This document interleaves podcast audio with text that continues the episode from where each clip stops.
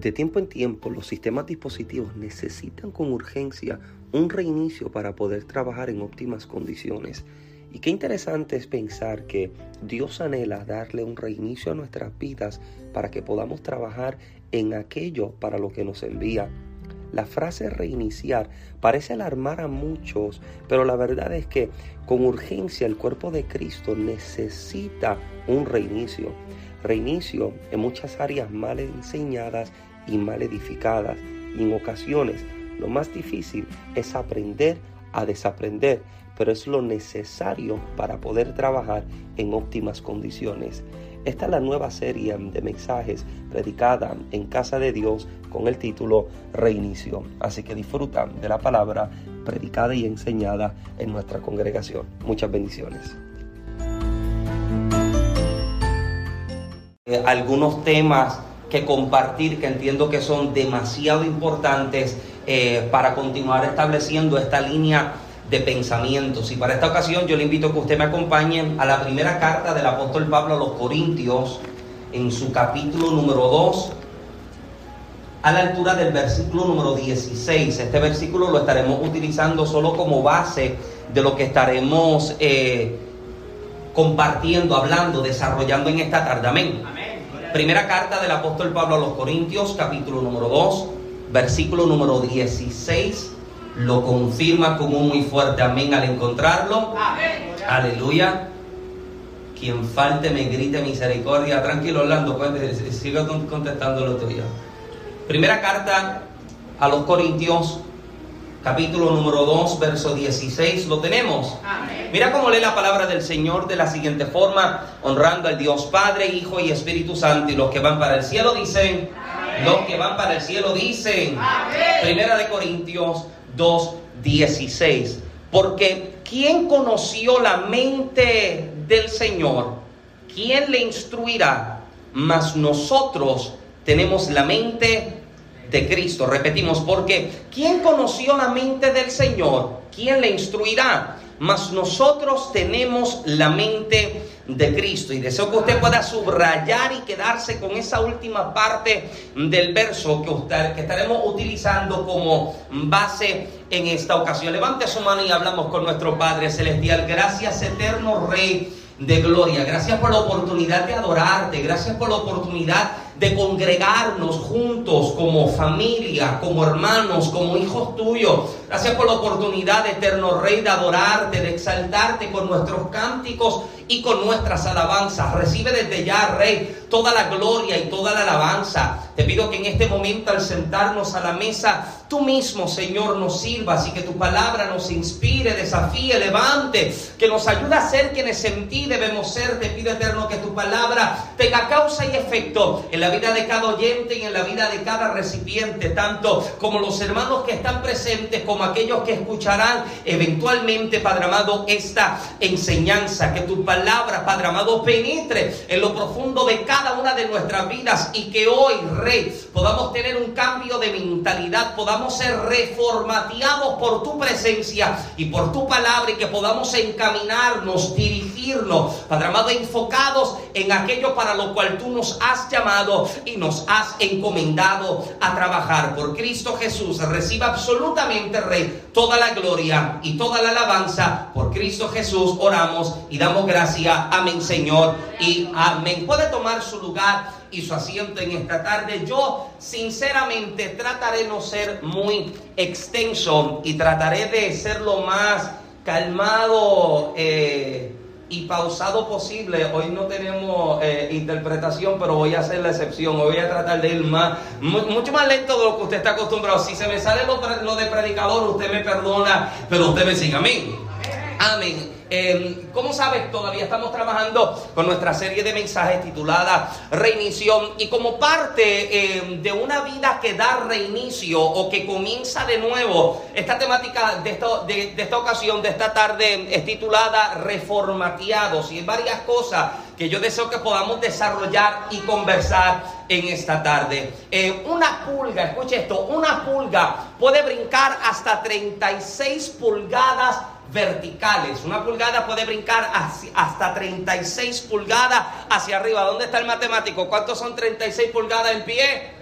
Tres pies, mira para allá, eso ni lo pensó, tres pies y Orlando hasta lo ayudó. Tres pies puede brincar una pulga hacia arriba, una cosa impresionante. Sin embargo, si usted atrapa una pulga y usted la encierra dentro de un, de un jarrón o un frasco de mayonesa, la, la, pulga comenzará a brincar, a brincar y a brincar. Y cada vez que brinque, siempre chocará con la tapa de la, del frasco. Siempre que brinque la pulga, va a brincar y va a chocar, y va a chocar, se va a golpear y vuelve y cae, y vuelve y brinca y se golpea. El detalle está que mientras la pulga siga brincando y se siga dando, en su mente comenzará a crearse un escenario o una imagen en la que entiende que cada vez que brinque con tal altura se va a golpear. Por lo cual en su mente la pulgada comienza, la, pulgada, la, pulga comenzará entonces, la pulga y pulgada, la, que son 36 pulgadas, la pulga comenzará entonces en su mente a modificar, comenzará a modificar en su mente la altura que puede llegar o la altura a la que puede brincar sin golpearse brincaba 36 pulgadas verticales,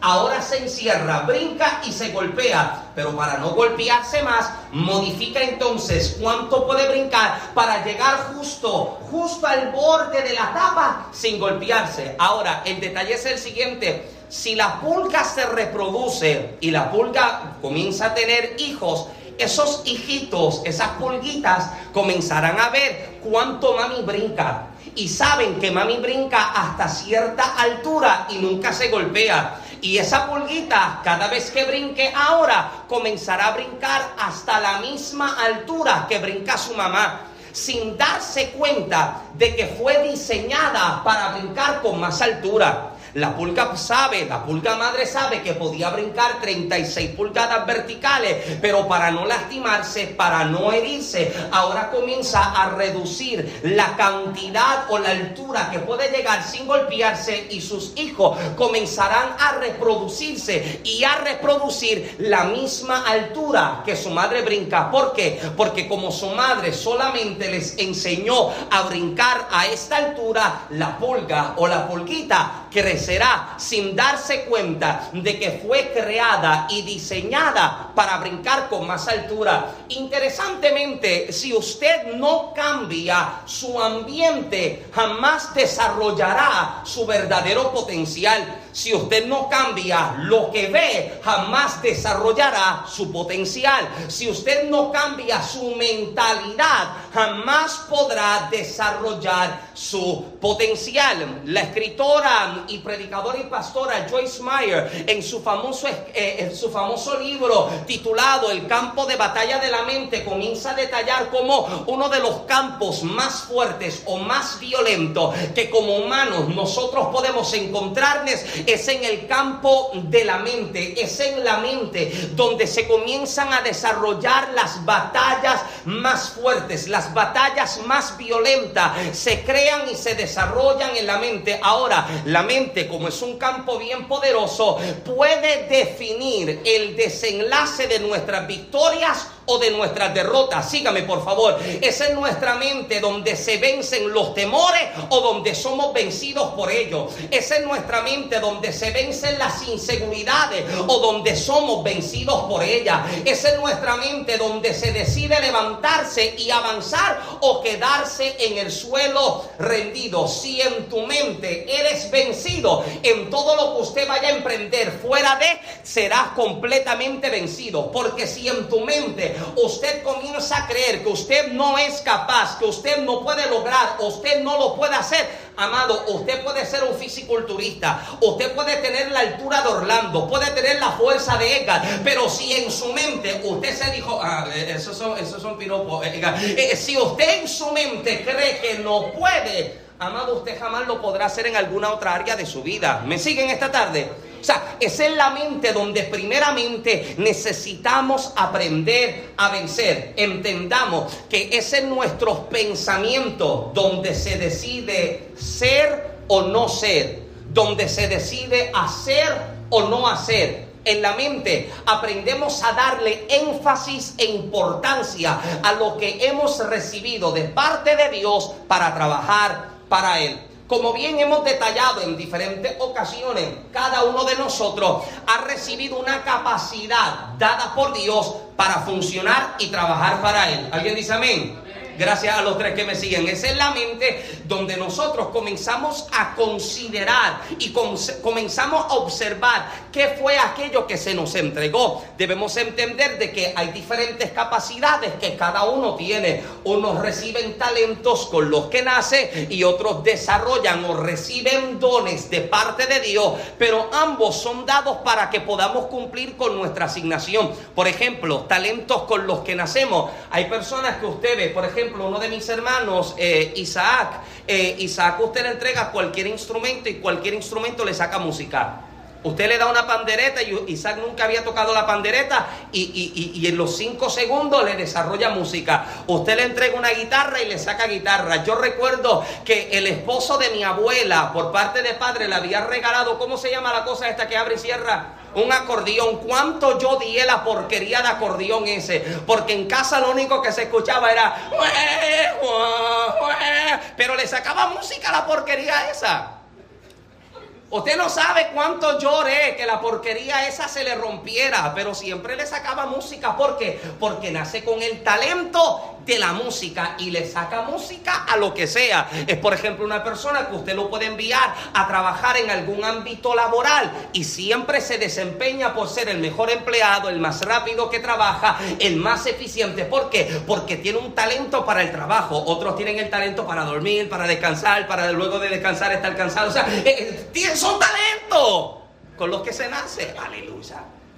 Unos reciben un talento otros reciben un don. Ahora, el hecho de que uno tenga un talento y otro tenga un don no significa que uno es más grande o más importante que el otro. Porque vuelvo y repito, tanto los dones como los talentos son repartidos de parte de Dios para nuestra vida, para que podamos entonces nosotros desarrollarnos, pero también en las áreas en las que estemos desarrollándonos, en el área laboral o en el área espiritual, nosotros podamos ser solamente efectivo, sino que también nosotros podamos ser de los que manifiestan, representan y hacen que el reino de Dios pueda ser conocido. Por ejemplo, no todo el mundo ha de ser llamado para ser pastor o evangelista o maestro o apóstol o maestro. No todos son llamados para trabajar en un área ministerial. Pero el hecho de que no sea llamado para trabajar en alguno de estos cinco ministerios no significa que usted no pueda ser representante del reino de Dios en la tierra. Usted puede ser un médico y en sala de operaciones usted manifiesta el reino de Dios. Usted puede ser un abogado y, ante el tribunal y ante el juez usted puede ser representante del reino de Dios en la tierra. Usted puede ser maestro o profesor y tanto en la clase o en el, o en el área de estudio usted puede ser representante del reino de Dios. Lo importante es entender de que si yo pude recibir algún talento o algún don de parte de Dios, voy a ser efectivo con él, voy a utilizarlo y lo voy a manifestar. Ahora, sí es bueno procurar dones, pero de nada valen si los quieres para elevar tu imagen propia. Amén.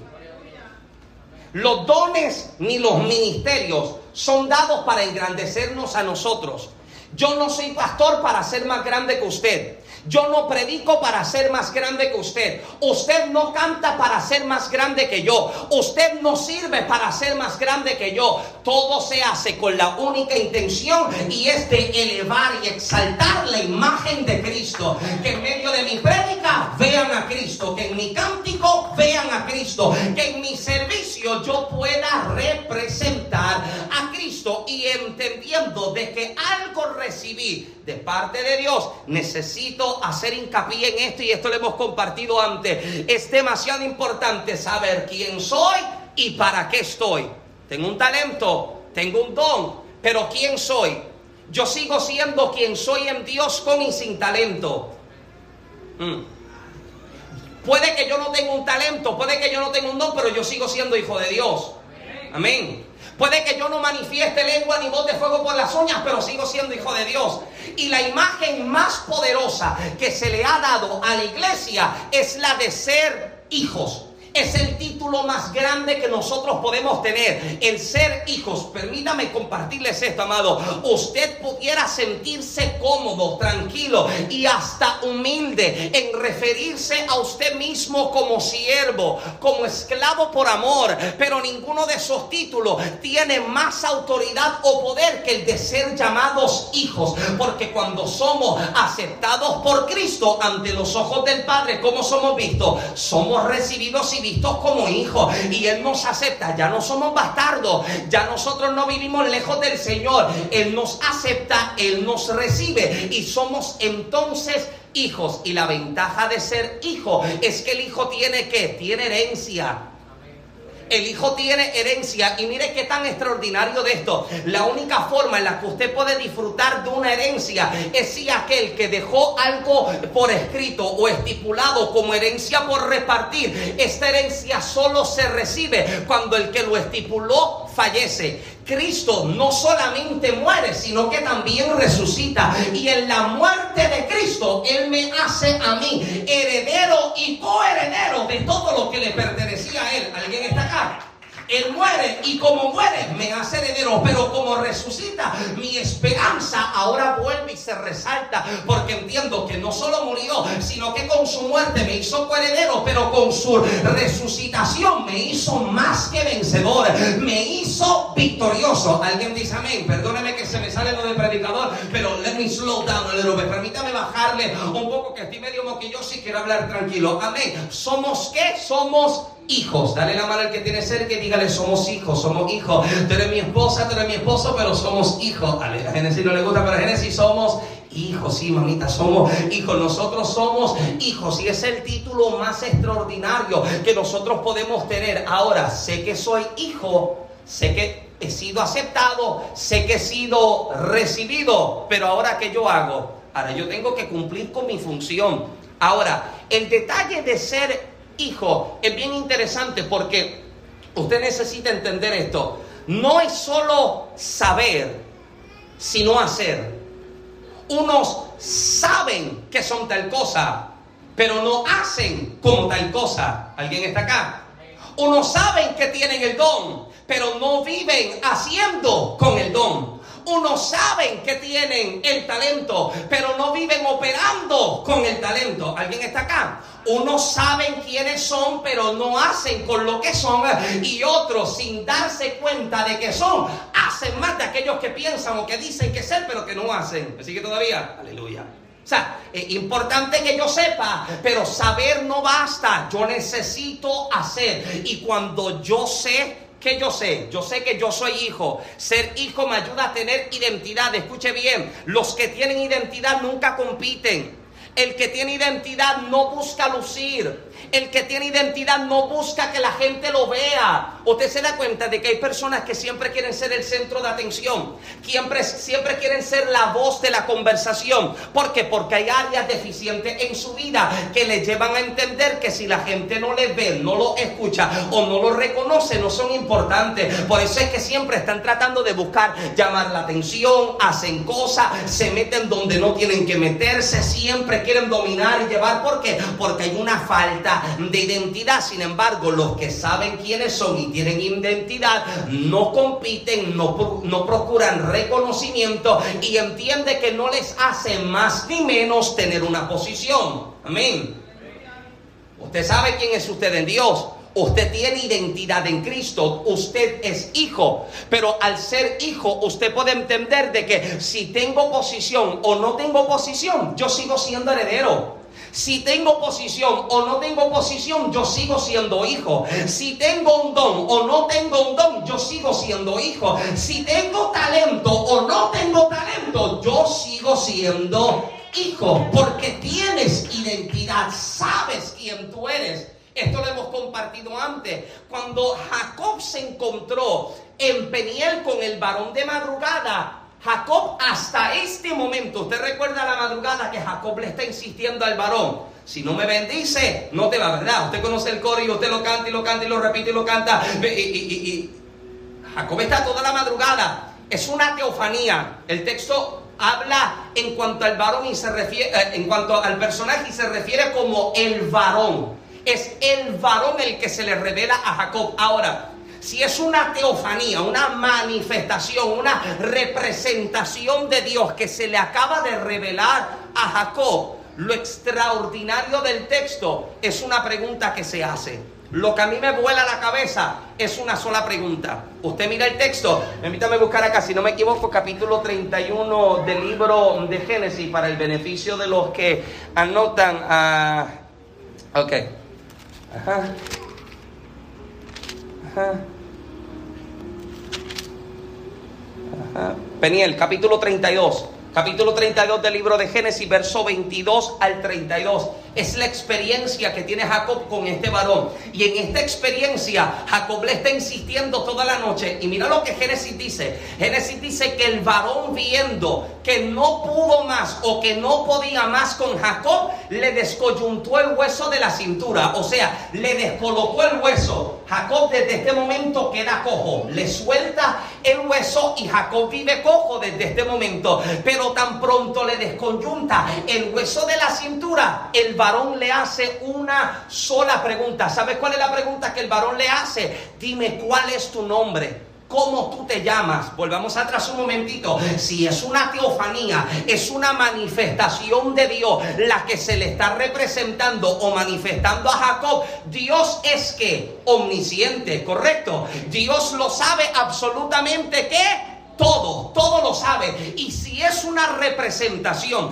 si es una teofanía la que se le está manifestando a Jacob, ¿por qué el varón le hace una pregunta? Cuando miras el texto, te das cuenta de que la pregunta que se le hace a Jacob no es una pregunta desde la perspectiva del desconocimiento. No es que el varón no sabe quién es Jacob. La pregunta tiene la intención de que Jacob identifique cuál es el problema en su vida. ¿Por qué? Porque hasta este momento Jacob vive corriendo y viviendo con la identidad de su hermano. Usted recuerda que Jacob hace negocio con Esaú. Yo te doy de mi comida si tú me das la oportunidad de recibir el título de primogénito. Recibe el título de primogénito, se hace pasar por su hermano, se presenta a su padre Isaac. Isaac lo bendice, Isaac tiene el problema con su vista, no se da cuenta, toca palpa, piensa que es Esaú. Lo bendice y la bendición de primogénito cae sobre Jacob en este momento. Jacob se está haciendo pasar por su hermano para recibir lo que a su hermano le pertenecía. Y es hasta este momento que Jacob vive cargando una identidad que no le pertenece. Y cuando el varón le hace la pregunta, ¿quién tú eres? ¿Cómo tú te llamas? Es para que Jacob se dé cuenta, estás cargando una identidad que no te pertenece. Escúcheme bien, Dios nunca puede bendecir quien tú pretendes ser. Dios bendice quien tú eres. Amén.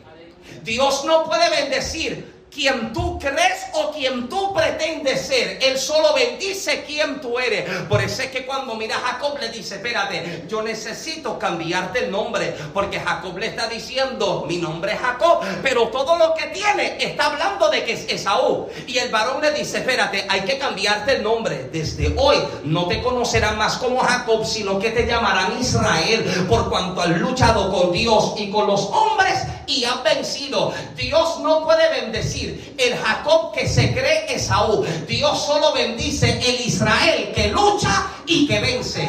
Entonces, cuando logras entender quién tú eres y vives de acuerdo a la identidad que se te dio, a ese es el que Dios bendice. El problema de la gente que no tiene identidad es que siempre trata de hacer lo que otros hacen para ver si, si también lo ajusto a mí me funciona a mí. Por ejemplo, déjame cantar como fulano para ver si Dios me da la unción de fulano. Déjame gritar como tal predicador para ver si Dios me usa como tal predicador. No, amado. Dios no bendice quien tú pretendes ser. Dios bendice quien tú verdaderamente eres. Dios no puede bendecir a un Jacob que se hace pasar por Esaú, pero sí puede bendecir a un Israel que insiste, que persiste y que es entonces bendecido por el Eterno. Alguien dice amén. Entonces tienes identidad, sabes quién tú eres y al saber quién tú eres comienzas a hacer conforme a aquello que se te envía a hacer. recibimos dones, recibimos talentos, tengo identidad y de acuerdo a la identidad que tengo, de acuerdo al diseño que se me ha dado, entonces puedo salir a trabajar con lo que Dios me envía. Ahora, uno de los detalles, uno de los factores más limitantes en nuestro momento de progreso o en nuestro momento de avanzar o lo que detiene nuestro potencial es lo que podemos conocer como barreras mentales. Repita conmigo, barreras mentales. No, usted está despierto y todavía no tiene hambre. Barreras mentales. Una de las cosas que nos detienen son estas barreras. Porque a pesar de que sabes o que tienes identidad, se crean barreras en nuestra mente que nos impiden avanzar conforme a lo que sabemos que podemos hacer. Este es el tipo de barrera que se crea a causa de escenarios que nosotros comenzamos a vivir, situaciones que experimentamos. Por ejemplo, usted le puede repetir a un niño toda su vida, tú no puedes, eres débil, será igualito a tu padre, saldrá igual, jamás te superará. ¿Sabes cuál es el problema? Que el niño creció toda la vida escuchando esto. El niño creció, sacó más cuerpo corlando, pero cuando tiene que emprender o hacer algo, en su mente le dice, yo no puedo yo soy débil, soy un fracasado, seré igualito a mi padre. Son barreras que se crean en nuestra mente que sencillamente nos detienen. Por ejemplo, hay barreras que se crean con la intención de ayudar a olvidar o a sanar experiencias traumáticas. Ayer, Genesis, mami y yo estamos viendo una película en el con muchachos, no se la quiero spoilear, no se la quiero dañar para que usted la vea, pero le voy a dar este detallito. Sí, yo veo por si acaso. Eh, eh, eh, en esta película, este muchacho sufre un accidente, o perdón, sufre una situación bastante traumática en la que él tiene ya cuarenta y pico años de edad. Pero la experiencia que vivió fue tan fuerte que en su mente hizo como que un borrón. Se borró todo lo que había vivido y él se encontraba literalmente atravesando o viviendo sus 21 años de edad. Lo que vivió fue tan fuerte que su mente solamente borró la experiencia traumática. Y a pesar de que tiene cuarenta y pico de años, se encontraba todavía viviendo una etapa en la que había una etapa en la que en la que todavía no había acontecido el momento difícil. ¿Por qué? Porque la mente comienza a crear mecanismos de defensa. La mente comienza a crear ciertos mecanismos para protegerte. Por ejemplo, algo te hirió, te dolió tan fuerte y tu mente comienza a crear barreras para que no vuelva a experimentar el mismo tipo de dolor. O por ejemplo, viviste algo tan fuerte y tu mente te creó una barrera para que no recuerdes ese momento o lo que estabas viviendo fue demasiado doloroso y tu mente te creó algún tipo de barrera para que no sintieras el dolor que estabas viviendo. Mientras estudiaba y me preparaba, ya mismo, ya mismo comenzó a predicar, mientras estudiaba y me preparaba, me recordaba en estos días de algo que yo vi, bueno, esto yo lo recuerdo casi todos los días, pero me acordaba de esto y lo, lo, anoté. Cuando yo, yo vivía con mis abuelos unos años atrás, eh, y mi abuelo en Lares tenía una finca pequeña de cinco cuerdas y media. Y la finca era bien bonita, Génesis fue todo. Y Flor, al final de la finca, abajo así, había un río bien bonito y había un llano. El llano era prácticamente como esto aquí de grande, ¿verdad? O sea, el, espacio que estaba así abierto y la quebrada del río le daba la vuelta. Y en ese llano nosotros nos retirábamos, nos íbamos un fin de semana, llevábamos una casetita y nos retirábamos. O yo durante el día me levantaba y me iba para la finca, para allá abajo, y allá me, sentaba a orar. El detalle está en que un día eh, me antojo, Edgar, me antojo de hacer un puente. Me antojo, no, no, yo me antojo de crear un puente porque yo me decía, yo puedo cruzar, Grace, yo puedo cruzar de esta parte del llano a la otra parte del río y seguir limpiando allá. Tengo un área exclusiva para mí.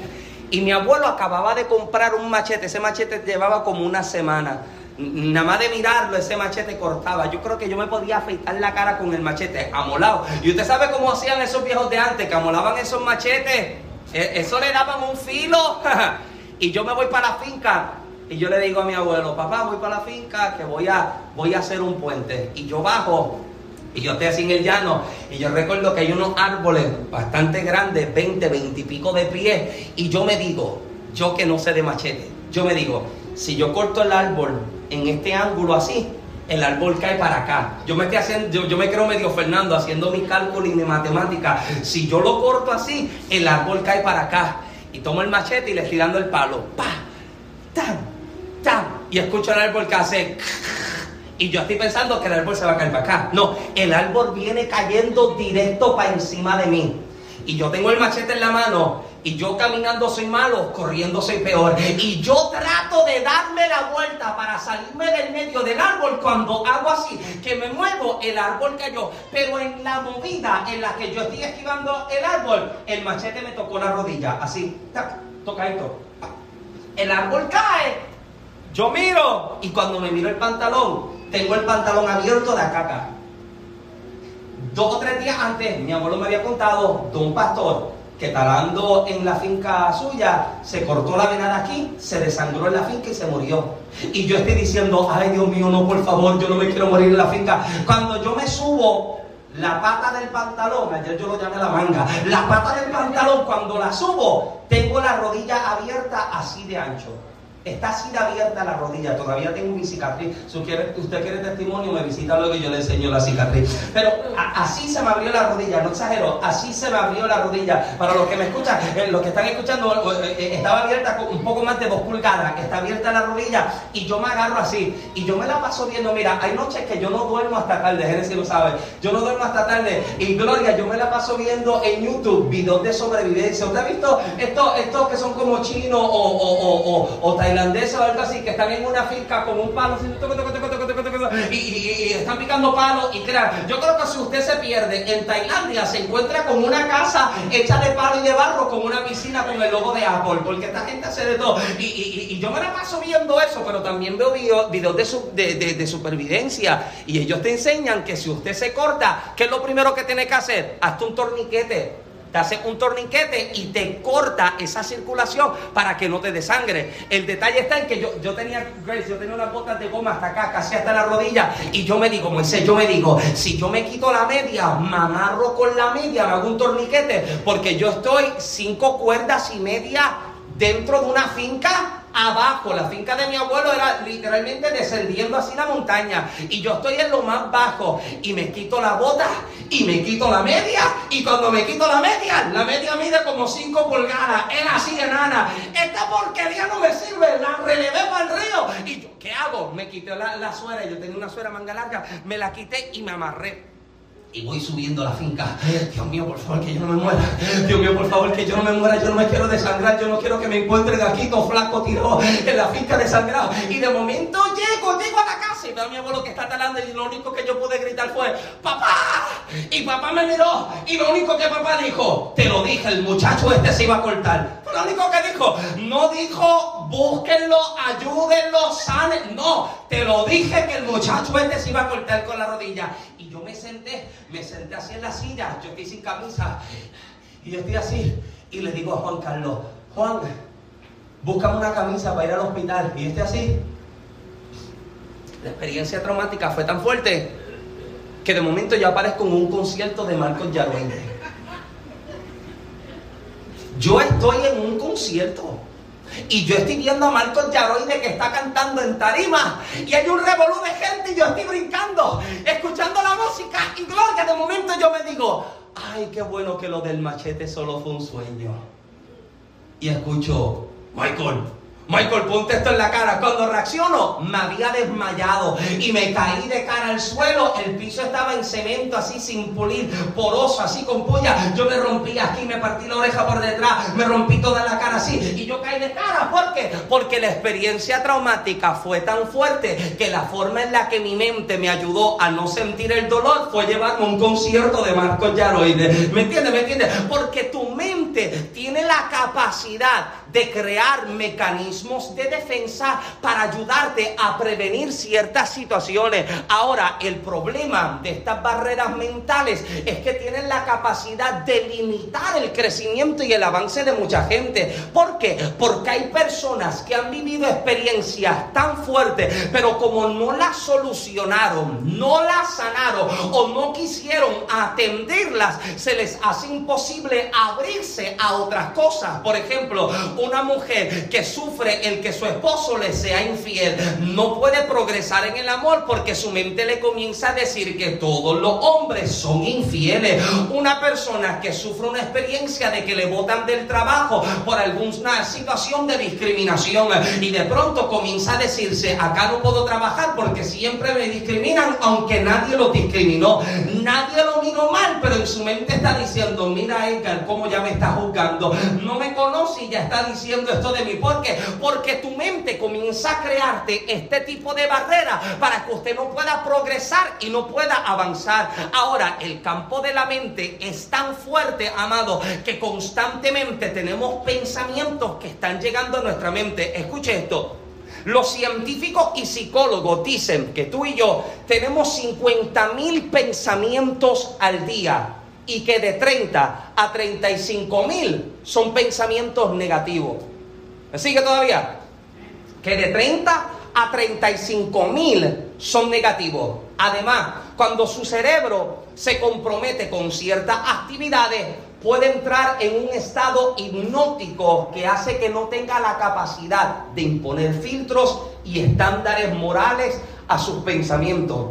Lo anterior hace que su cerebro cree nuevos apetitos y deseos que normalmente no elegiría usted mismo. Me refiero específicamente a ciertos periodos de tiempo que compartimos o dedicamos nuestro cerebro a programas de televisión, juegos, navegación por internet, música, participación en Facebook, entretenimiento deportivo, entre otros. En este punto bajamos nuestros filtros morales, ahora desarrollamos nuevos apetitos. Usted se da cuenta de que nuestra mente constantemente está siendo bombardeada por todo. Por ejemplo, la forma en la que se, en la que se sexualiza todo. Para promocionar una Coca-Cola, ponen una mujer en bikini sosteniendo una Coca-Cola. ¿Usted me entiende? Para de pronto promocionar algún tipo de comida, lo hacen con un sentido doble en el que se sexualiza todo y sin darte cuenta, usted posiblemente lo vio y dijo, reprendo al diablo y cambió el canal, pero ya ese mensaje entró en su subconsciente y en su área subconsciente comienza a trabajar en su interior. De pronto usted no tenía deseos de tal cosa y de pronto las comienza a tener. Por ejemplo, llevas toda la semana viendo el mismo anuncio de la misma hamburguesa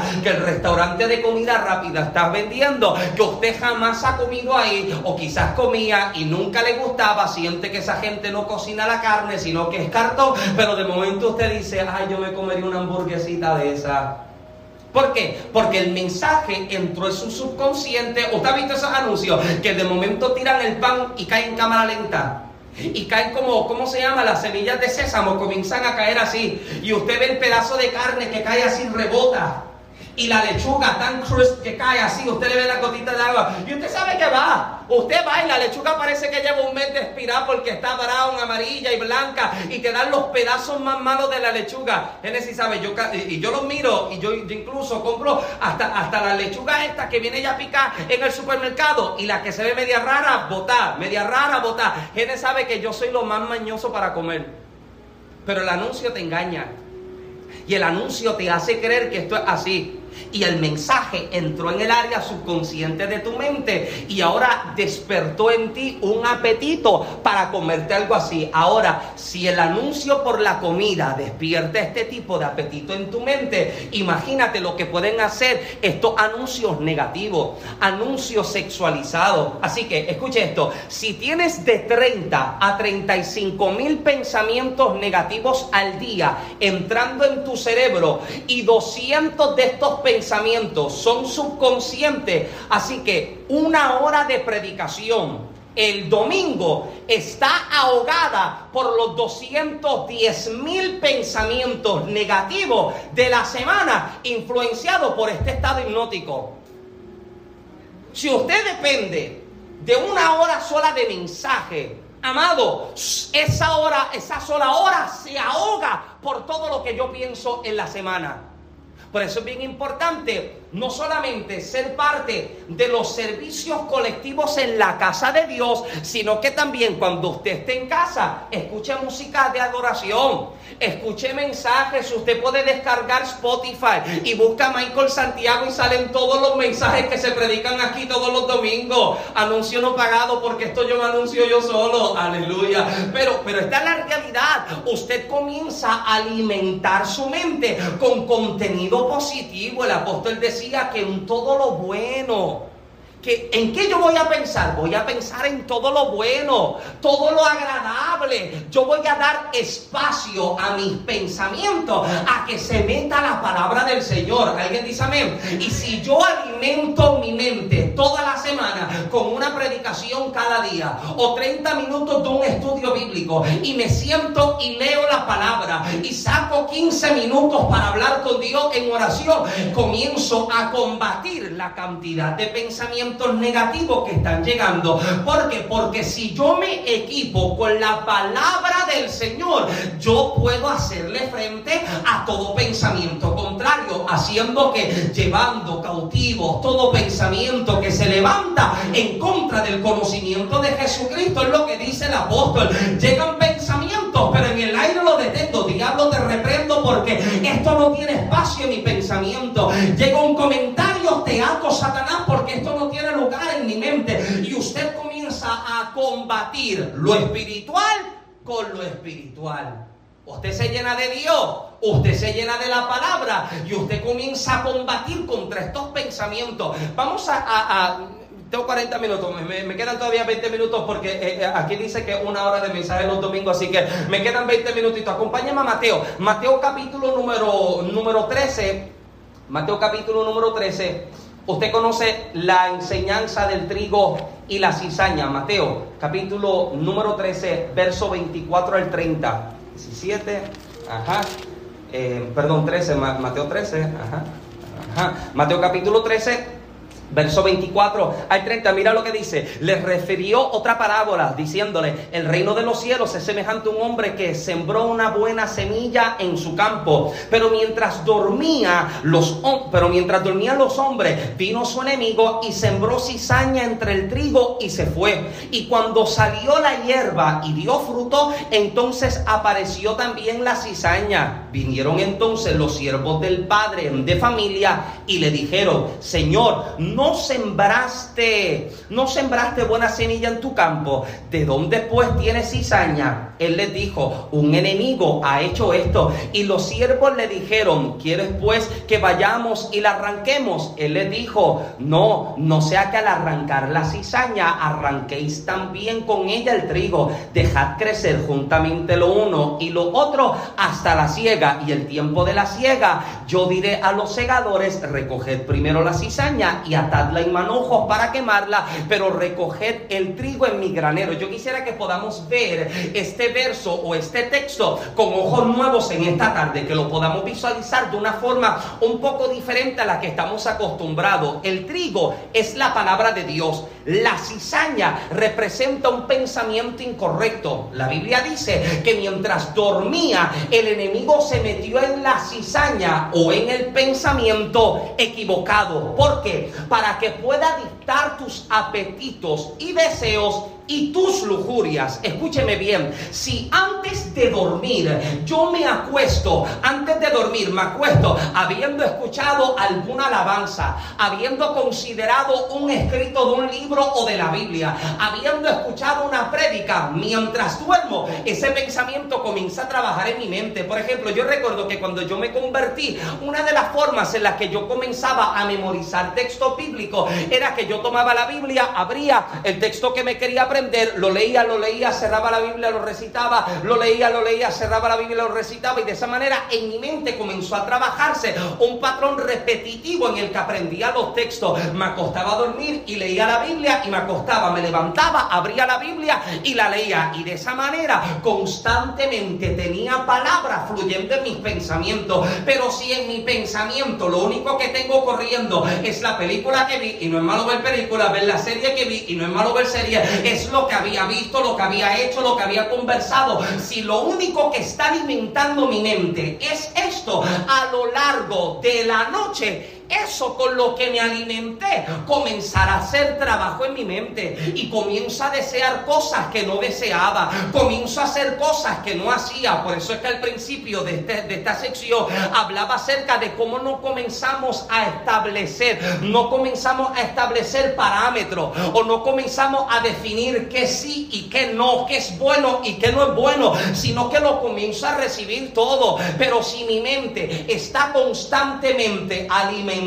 por la palabra del Señor, amado, esa palabra me va a ayudar a combatir estos pensamientos que llegan. Es bueno hablar de reiniciar, reiniciar o emprender algo nuevo, pero ¿saben lo que necesita reiniciar? Necesitamos dar reinicio a nuestros pensamientos. Estos pensamientos que llegan con la intención de distanciarnos de Dios, pensamientos que llegan con la intención de apartarnos y de alejarnos del Señor. Escuche esto, su cerebro gravita hacia los patrones, por lo que cuando, por ejemplo, se planta la amargura, echa raíces y, procede a apoderarse del cerebro. Usted da espacio a la semilla de la amargura y esa amargura comienza a crecer. ¿Usted ha visto gente que parece que desayunan limones todos los días? No se sonríen ni con la madre que los parió. Nadie se salva. Tú no sabes si saludarle con un Dios te bendiga o te ato en el nombre de Jesús. Uno no sabe cómo responderle. Y dicen, yo tengo un gozo que no puede parar, pero tienen una cara de que, ay pobre, yo no quiero de ese gozo que tú tienes. Ah, eso es lo que tú ofreces. No, next, yo paso, yo, yo, busco y yo tomo otra cosa. Pero es? Porque tristemente vivieron una experiencia y dejaron que esa experiencia dominara su pensamiento. Y lo que domina tu pensamiento, domina tus actitudes, domina tus decisiones. Si tú eres dominado por esto acá arriba, amado, si esto es lo que te domina a ti, amado, somos fracasados. Si, esta, si yo permito, escuche bien, cuando la Biblia habla de carne, carne no es esto, carne es esto. Para los que me escuchan, estoy apuntando a, a la cabeza, a la mente, al cerebro. Esto no es carne. Ay, mi lucha es contra mi carne. No, esto no es carne, esto es carne. Porque aquí, aquí es donde yo decido ser, ser adúltero o no ser adúltero, ser fornicario o no ser fornicario. ¿Alguien está acá? Ser mentiroso o no ser mentiroso, ser ladrón o no ser ladrón. Y si aquí yo lo venzo, ¿cómo pretendo vencer afuera? Entonces lo que yo necesito dar reinicio es a mis pensamientos. ¿Para qué necesito dar reinicio? Para que yo pueda vivir una vida verdaderamente victoriosa. Pero para dar reinicio a mi mente, ¿qué yo necesito? La mente de Cristo. Yo necesito la mente de Cristo para yo poder ser victorioso en aquello a lo que el Señor me está llamando. ¿Cómo entonces podemos tener la mente de Cristo? Debemos tener la mente de Cristo, pero ¿cómo, entonces la podemos tener? Escuche esto. Eh, eh, para obtener la mente de Cristo y que esta me ayude a yo tener control en mi vida, necesito entender que el diablo quiere ocupar una parte de mi mente. Eso es lo primero que yo necesito entender. Necesito entender que mi enemigo no descansa y él está buscando de todas formas apoderarse de lo que yo pienso, apoderarse de lo que yo hablo, pero también necesito entender que Dios quiere alimentarme con buenos pensamientos, alimentarme con su palabra. Efesios capítulo 4, verso 23 y al 27 declara, en cambio, dejen que el Espíritu les renueve los pensamientos y las actitudes. Pónganse la nueva naturaleza, creada para ser a la semejanza de Dios, quien es verdaderamente justo y santo. Así que dejen de decir mentira, digamos siempre la verdad a todos, porque nosotros somos miembros de un mismo cuerpo. Además, no pequen al dejar que el enojo los controle. No permitan que el sol se ponga, se ponga mientras siguen enojados, porque el enojo da lugar a quién? Al diablo. Si soy dominado por una cosa, ¿qué estoy haciendo? Dando espacio a que el enemigo se meta y comienza a dominar y controlar mi vida.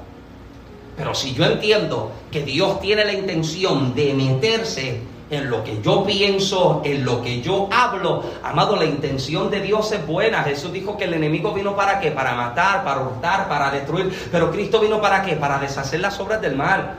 Jesucristo vino para romper toda obra del enemigo. Así que tú y yo no somos, escuche bien, rival para discernir la cizaña sembrada entre nuestros 50 mil pensamientos que vienen a nuestra mente. Sin embargo, tenemos la palabra de Dios que nos puede ayudar a comenzar a crear filtros y a identificar qué proviene de Dios y qué no proviene de Dios. Escuche bien, cuando ya no te creas estándares en tu mente, todo te, parece normal. Este es el problema de la sociedad hoy día, que ya todo es normal. Y nosotros que conocemos la verdad, somos gente que se resiste a su forma de pensar o a vivir. No, es que, es que ellos, ellos ya no crearon, no crearon filtro en su vida. Y a lo bueno llaman malo y a lo malo llaman bueno. Esto es lo triste de esta situación. Ahora, el Espíritu Santo puede ayudarnos a discernir la cizaña que se ha sembrado en nuestra mente. Para tener la mente de Cristo, el Espíritu de Dios nos ayuda de dos formas. Número uno, la palabra de Dios. Siga conmigo la palabra de Dios. Tranquilo, me quedan 10 minutos, ya, ya casi me voy. La palabra de Dios, ella ayuda y ella quebranta y destruye y derriba la fortaleza de la cizaña en nuestras mentes. Hebreos 4:12 declara, pues la palabra de Dios es viva y eficaz y es más cortante que cualquier espada de dos filos, penetra entre el alma y el espíritu, entre la articulación y la médula del hueso, deja al descubierto nuestros pensamientos y deseos más íntimo, lo que nos hace establecer apetitos saludables y esto nos lleva a tomar decisiones correctas sobre el reino de Dios. Número dos, diga conmigo la presencia de Dios. Como que usted está despierto todavía la presencia de Dios. Escuche bien, solo la presencia y la palabra que respira Dios en nuestra vida es lo que tiene la capacidad de destruir la cizaña que el enemigo sembró en nuestros pensamientos. Sin esto, ni siquiera podemos reconocer que nuestro pensamiento está mal. Es por lo que la gente no ora ni habla con Dios, porque como no tengo el Espíritu Santo que me conduzca y como no tengo la palabra, ¿cómo yo puedo discernir si algo es proveniente de Dios o no. ¿Cómo yo lo voy a rechazar si no tengo filtros espirituales, barreras correctas que paren al enemigo y le digan, hasta aquí tú llegas, tú no cruzas hacia acá? Pero cuando yo tengo la palabra de Dios y cuando vivo en la presencia de nuestro Santo Rey, amado, llegan los pensamientos y los detenemos. Llega el pensamiento y le hago un alto. Necesitamos renovar nuestro pensamiento, dar reinicio a nuestra mente para que podamos tener la mente de Cristo y vencer en todo aquello para lo que se nos ha encomendado a trabajar para Dios. Alguien dice amén. Así que escuchar son los ingredientes para que el Espíritu Santo nos ayude. Escuchar que vamos a escuchar la palabra de Dios. El apóstol Pablo escribe en su carta a los romanos, capítulo 10, verso 17, y la dice que, dice que la fe viene por el qué? Por el oír. Y el oír la palabra de Dios. Aliméntate con lo correcto. Aliméntate con la palabra del Señor. Y mientras eres alimentado por la palabra del Señor, comienzas a crear esas barreras y esos filtros para que el enemigo no ocupe el espacio que solo Dios desea ocupar en nuestra vida. Amén. Vamos a estar puestos de pie en esta tarde. Aleluya.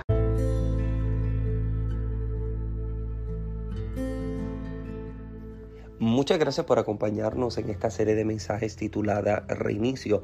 Pido a Dios que pueda ser bendecido con cada uno de los mensajes predicados a lo largo de esta serie.